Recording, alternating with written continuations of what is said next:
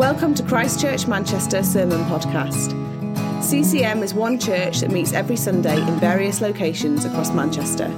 For more information about who we are or about our Sunday meetings, please visit www.christchurchmanchester.com. My home is not on this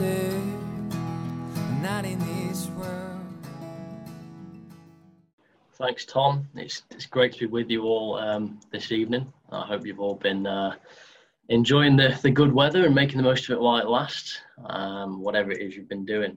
So we're, we're continuing our, our series on, on Philippians tonight, and we'll be in Philippians 2, 19 to 30. But before before we get there, uh, I'd like to start with a question, if I may. Um, if I was to say the phrase living, living the gospel to you, what what immediately springs to mind if I ask the question living the gospel? Is it a particular person? Is it a, uh, something that you do? Is it an attitude, a certain way of living? And you know what what does that look like? And while I was obviously preparing for this preach, I was thinking about this as well, and just came up with a couple of examples. Um, one quite recent, and one um, a few years ago of, of you know just this is what came to mind when I thought of of living the gospel. So earlier on this year, I got to, uh, to out to Poland to, to visit the city of, uh, of Krakow.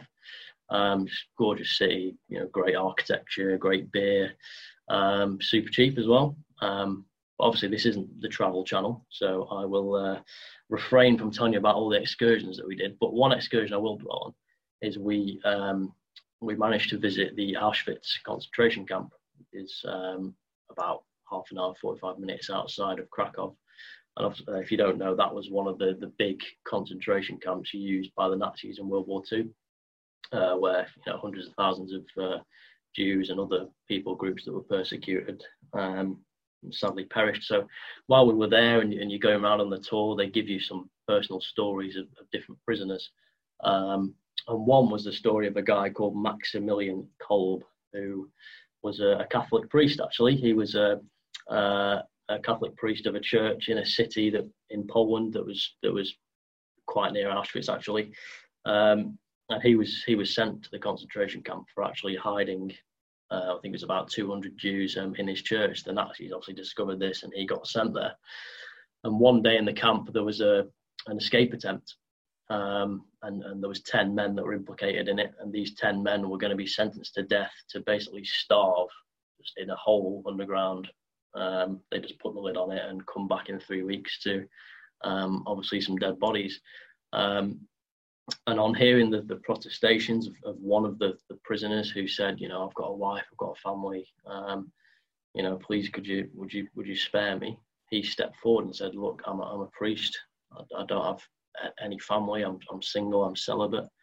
I volunteer to, to take this guy's place. The, the, the, the soldiers agreed to this, and Maximilian Kolbe took the place of this prisoner who, you know, and died in the place of this guy. And miraculously, the prisoner that he saved actually um, made it out of the concentration camp, got through the war, and, and lived a perfectly normal life. Now, that story really, really struck me as you know, it is a personification of the gospel. Someone that has, you know, committed a wrong and there's there's punishment.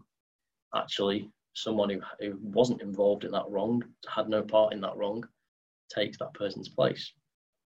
So yeah, just a, a fantastic story. I'd encourage you to look into it as well. Um, the next example I thought of was a bit more, bit more day to day, a bit more relatable probably for all of us. It was when I was doing my A levels, so five or six years ago now quite a stressful time doing your A levels. Um, I'd done them, and then one morning I was at the church that I was at growing up, and uh, was talking to this elderly couple, and they were asking me how my exams had gone, etc. And I said, "Yeah, yeah, went well, went really well." And they were like, "Well, that's that's great because you know we've been praying for you every day for the last six months."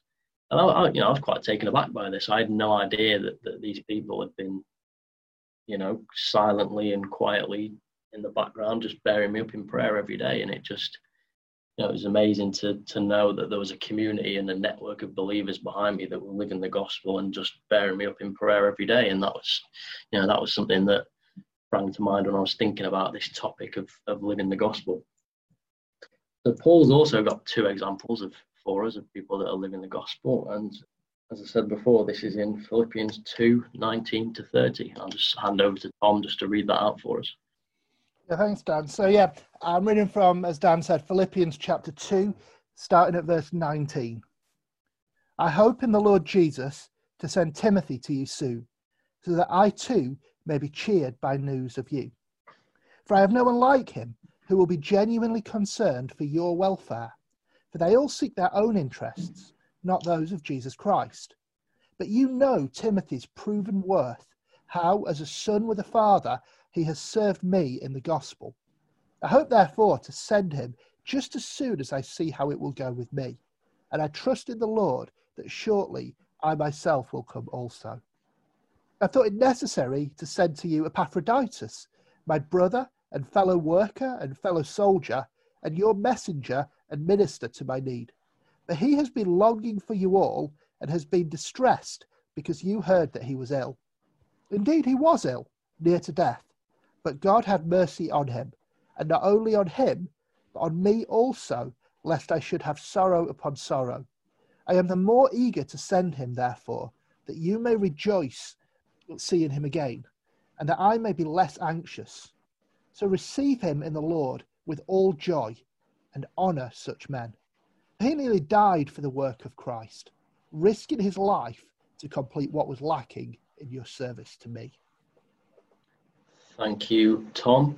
Um, so yeah, I mean this this passage is the I think the subtitle that you may be able to see in your Bibles. Uh, gives away. It's all about Timothy and, and Epaphroditus. So just quickly on, on these guys and who they are, just starting with Timothy. I think when thinking about Timothy, if you were to go into the dictionary and, and you know get the definition of right hand man, um, I think a picture of Timothy may may well be there. He was you know, Paul's closest confidant, a right hand man. We see a couple of, of letters addressed to him um, from Paul in the New Testament, and he was yes yeah, somebody that Paul relied on. He trusted on a lot. Someone that even in this passage he describes as a son in the faith. And he was someone that was was partnering and helping paul to, to get the gospel around this area of the middle east and sort of into uh, asia minor as well and all those sort of areas. Um, and epaphroditus i mean we, we, we don't know too much about him because he's he's only mentioned in the book of philippians i believe um, but again he's someone that's clearly quite seems quite mature. He's entrusted by the church in Philippi to to, to do different things on their behalf, such as you know, going to Paul and delivering messages and supplies and things like that. So clearly, somebody that was thought of in good stature by by the church in Philippi. So that there's four aspects really of, of living the gospel that I wanted to just uh, explore today um, from the lives of, of these two guys, uh, Timothy and Epaphroditus. And the first point was just you know, living the gospel in in ourselves. So how are how are Timothy and Epaphroditus doing that in, in their own lives, in, in their self life? I think there's two things that for me when I was looking at this just just jumped out in the text. Um, one, I mean, starting with Timothy, that he's willing to be sent anywhere. I think you know we see that in verse 19 that Paul says, "I hope in the Lord Jesus to send Timothy to you soon." Um, and two, that actually you know, if if necessary, and if it if it came to it, they're they're willing to die. We see that Epaphroditus um, was near to death. Um, you know, very, nearly died in this this task that he was carrying out. Um, you know, to go and see Paul. I think I think that that says something, doesn't it? I think when you're willing to be to be sent somewhere, and maybe ultimately even willing to to die um, for something, that that speaks of of real kind of ch- something that's happened there. It's not. Um, it would have to be something that's pretty special that's happened for for that to take place within you. I think in these guys there seems to be this mindset of kind of a, a an abandonment, or you know, radical abandonment to the gospel in, in them both. I think this is a major uh, a major component of, of what it means to, to be a Christian. Jesus was actually quite radical in this regard you know, some of the things that he said, sort of, in, you know, in, in Luke nine sixty two, for example, where he talked about, you know, anyone who puts his hand to the plough and looks back isn't fit for service in the kingdom of God. And then we've got um, Paul as well elsewhere in the New Testament in Galatians 2:20 he says this. He says, "I have been crucified with Christ. It is no longer I who live, but Christ who lives in me. And the life I now live in the flesh, I live by faith in the Son of God, who loved me and gave himself for me." So what it, what is this abandonment? What that I'm talking about? It's really a it's a laying down. It's a, a death of ourselves. It's a laying aside of our own plans, our own agendas, our own thoughts about what our life might look like, so that actually God's plans and God's agendas can take over. I think, as I said before, I think Timothy and Epaphroditus they really kind of exemplify this in their willingness to to go anywhere and their willingness maybe to even ultimately die for it. Um, and it's all for the work of Christ, of course, and, and their eyes are, are, clearly fixed on on things that are above. Their, their, eyes are fixed on Christ. They're they're abandoned to this goal of, of actually getting spreading the gospel around. And um, yeah, Paul also elsewhere in the New Testament says this. He says, "To live is Christ, to die is gain. I think they, Timothy and Epaphroditus, they really exemplify this this attitude of you know, which is really the, the living of gospel in, in themselves. That actually our lives are not our own; uh, they're for God and, and His purposes, um, not our own. Ultimately, I think that's a major part of you know what it means to to to come to Christ and accept His gift of salvation and to to join Him on on this mission to actually get this good news out there that we we lay down the preconceived plans we had about our life for something different. Um, and there's a there's there's a quote to that effect by a guy called called Jim Elliot who was who was a missionary, um, and he he sadly died um, taking the gospel to uh, some unreached tribes and, and people groups in in Ecuador, um, and he said this: "He is no fool who gives what he cannot keep to gain that which he cannot lose. He is no fool who gives what he cannot keep to gain that which he cannot lose. So Jim Elliot, like Timothy and Epaphroditus, really kind of yeah, demonstrated this abandonment of their self, the things that they want, for the cause of Christ and, and his his plan for their lives. And I think this is really what it means to be living the gospel in ourselves. It's a denial of self for something different. So I just, you know, I just want to encourage you, you know, if you have taken that that step and you're a believer and you're in the faith, ask God to show you, um, you know, what you're doing well at living the gospel in yourself, the things that you, that you have laid down, and, and obviously be encouraged by that. But also ask God to show you areas of your life, just you know, as a challenge. Ask God to show you areas of your life where you know you are holding something back, where actually I've not fully surrendered this to you, Lord Jesus. Actually, I'm clinging on to something here. Um, and yeah, ask him to help you to live the gospel actually within yourself uh, more fully and just, you know, be encouraged and, and pray about it. so the next the next aspect of, of living the gospel that I see in these two is actually our living the gospel in relation to to other believers. Um, yeah, Timothy also shows an example of how you know we relate to others and how this is actually an aspect of what it means to be living the gospel. You know, Paul states um, that Timothy will will be genuine, genuinely concerned for your welfare, and he says, "For they all seek their own interests, not those of Jesus Christ." Um, I think the key phrase here is genuinely concerned. Um, the inference being really that as believers, I think we can be guilty of not showing genuine concern. Um, I think the interesting thing is that, yeah, Paul doesn't say that those who don't show genuine concern at all times aren't believers. It's interesting in chapter one where he talks about Philippians, where he talks about, um, you know, some people actually preach Christ out of envy and rivalry, and he doesn't even say that those people are Christians. So I think, yeah, the, the thing Paul suggests, really, I think that that we we can be guilty of this as well. We can be guilty of not showing genuine concern for the welfare of our fellow brothers and sisters. I was just I was thinking about this. It's just really interesting to think about from a perspective of of uh, what we would colloquially describe as Britishness. Um, I think Britain must be one of the only cultures in the world where giving a truthful answer to the question, How are you? can be considered rude or annoying.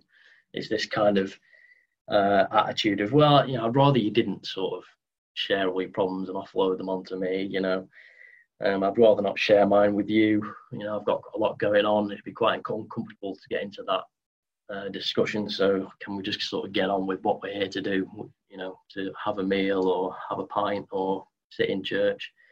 Um, you see how this the cultural attitude we have in Britain towards, you know, showing concern for the welfare of others. It can, it you know, it can get into the church a little bit. And you know, I'm I'm as guilty of this as anybody. I'm I'm quite a, private person, so you know, sometimes I, I will sort of skirt around a, an answer to the to the question of how are you because it's almost like I sort of I don't want to burden you with all my issues and it's kind of I'd just rather dodge that discussion.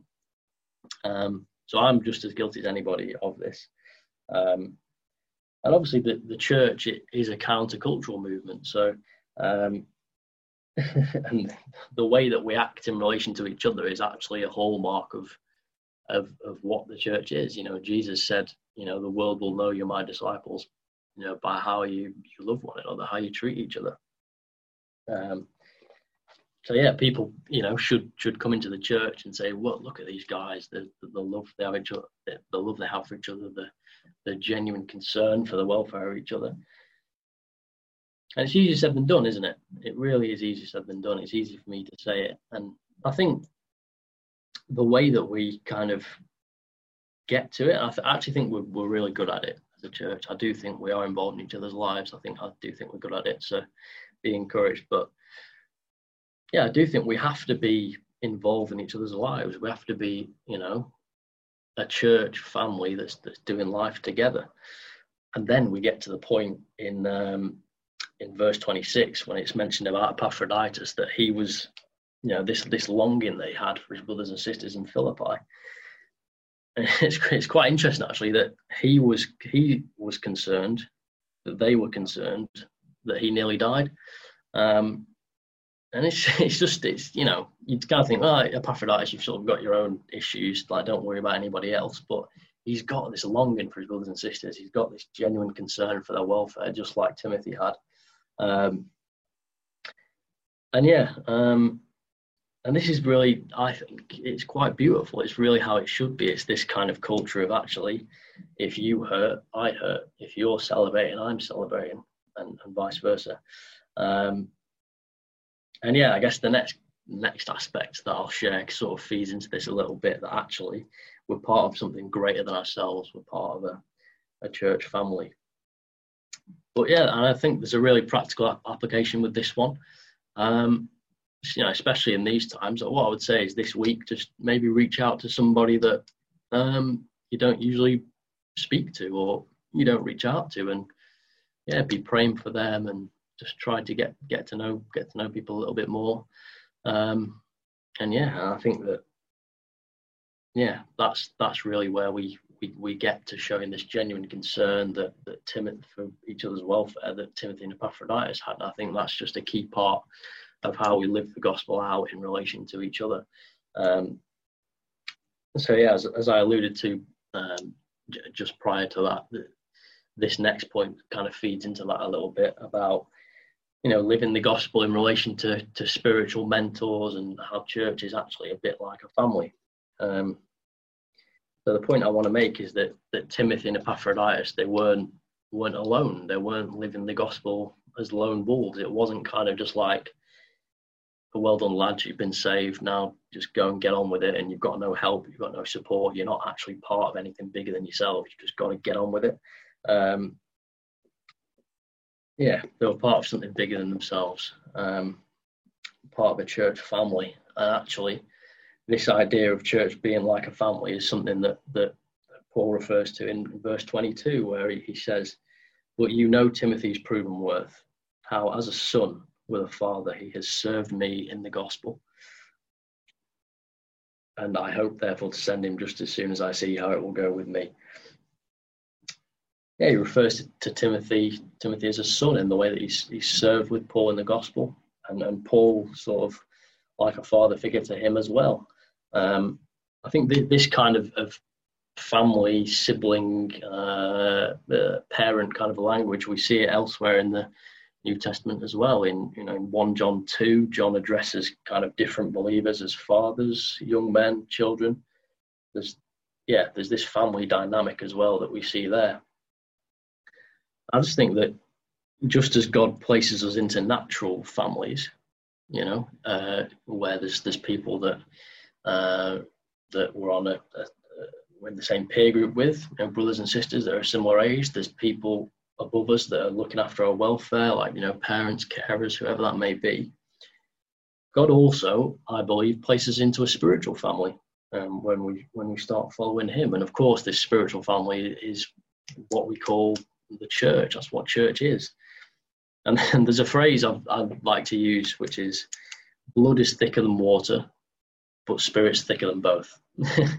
and just how physical families got this unchangeable bond through blood. It, you know, it can't be changed. You will always be related through blood. There's this bond with families by, by the blood.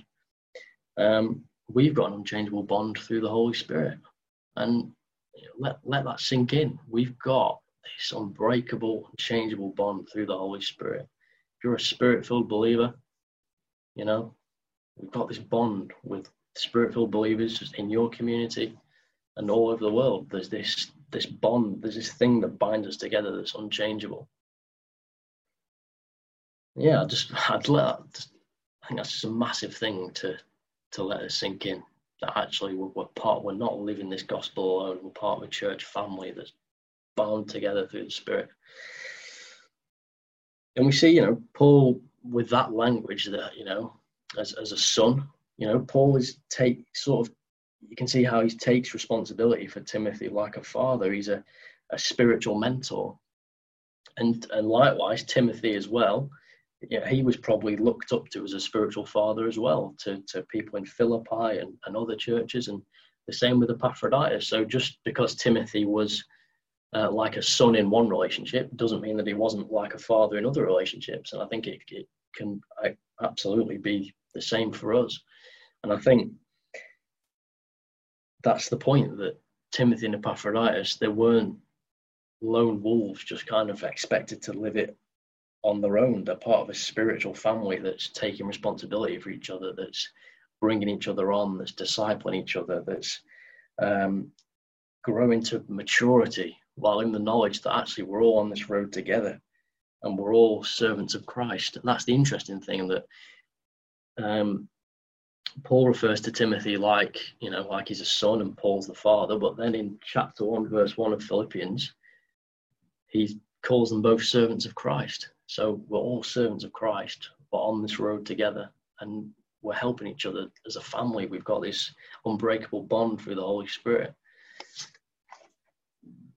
And there's so many examples of this in my life, you know, different, you know, youth leaders, elders. You know, I've got my own parents that are believers and different people in the church that have just taken responsibility for me, discipled me, helped me to see that actually I'm not, I'm not living the gospel alone. I'm not alone in my, my walk with God. I've got, you know, a family of believers behind me, just the same way that Timothy and Epaphroditus had. So, yeah, the question is, you know, do we see church in the same way as this this family that's got this unbreakable bond? Um, and what I would say is, you know, I just have a think. You know, who are you, are you a father to anyone in the church? Are you a, a mother to anybody? Um, you know, if you consider yourself mature in the faith and advanced in years, and and you've you've yeah you've you've you know gained knowledge and you've you've been walking with God some years. You know, are you discipling people new in the faith? Are you, are you helping them along as well? Are you, are you bringing them uh, step by step closer to God and closer to maturity. And yeah, I just think all this helps actually for us to see that we're not living the gospel alone, and living the gospel isn't a solo effort. We're part of a family that of believers that's that's helping each other. Um, and then just sort of onto the, the the the final point is what's you know what's it all about? Why are Timothy and Epaphroditus living the gospel in the first place? Um, so you know we've seen examples from Timothy and Epaphroditus of you know what it means to live the gospel, you know, in, in our own lives in relation to other believers, and also in you know the fact that we've got this spiritual family of believers behind us that helps us to live live this live out the gospel. We're not just lone wolves. Um, and yeah, as I said before, one may ask, well, what's the point of all anyway? What are we doing? Um, and really, there's there's no points for the the, the Sunday school answer. um, it's Jesus, of course. He's the reason why we're doing it all. He's the reason why Timothy and Epaphroditus are, are living the gospel, and there's been this transformative change in their lives, and they're showing concern for others, and they're supporting their wider church family, and they've got people supporting them. Um, you know, we see in the passage in, in verse 21 that that Timothy's seeking the interest of, of Jesus Christ. That's what it's all about. You know, Paul says, others seek their own interest, not those of Jesus Christ, but Timothy, he's seeking the interest of Jesus Christ. And we see Epaphroditus, what did he nearly die doing? He nearly died for the work of Christ. It's all about Jesus here. so, you know, in, in short, really, Timothy and Epaphroditus, they've responded to the call, this call of Jesus, this call to, to lay down their own interests and serve him.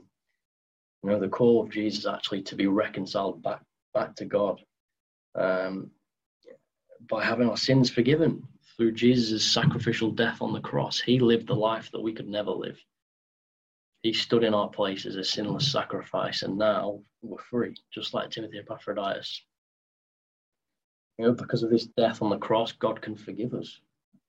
And we can actually enter back into a relationship with him. We can walk with him again, just as it was always meant to be. And this is the gospel. Jesus calls us to, to live this out by him, for him, through him, and to share this gospel, to share this good news with others. Um, and I responded to this call. Um, yeah, I mean, it was, I don't know how many years ago it is now, seven or eight years ago. I was just really living for myself, just not surrendering things to God the way that I should have been doing. And it just all came to a head one day. And yeah, I answered that call about seven or eight years ago, and I've never looked back. And I've had. Uh, there's there's lots of things I've abandoned. There's things I'm still working on. I've got a church family behind me that's helping me, and you know, I'm growing each and every day in, in grace and in, in stature and in, in maturity. And I just encourage you to perhaps you're watching this tonight on Facebook or another platform and you're sort of like, yeah, you know what? I'd like a bit of that. I'd like to to know God. I'd like to to walk with Him. I'd like to, um, you know, get on this adventure with God, this this relationship, which is what it is. Um, so yeah, if you if you haven't responded to that call of Jesus, then yeah, send Tom an email, send a Facebook message to the group, to the, the Facebook page. Just get in touch and somebody can help you to actually take that first step on this adventure with God, this life with God, where, you know, we're living, we're loving others, we're serving, and we're we're spreading this life changing gospel around that actually there is forgiveness of sins, there is life, then there is there's actually a hope beyond the grave and beyond this world. Um, and if you have responded and, and you, you are a, a believer already, then I just encourage you to, to take the example of these guys and take some of the things that I've said tonight and just strive to live this gospel deeper and fuller and to, yeah, to just take even one more little baby step closer to God and yeah, that's my invitation to everybody tonight is let's live this gospel. Let's let's do it together as a, a church family. And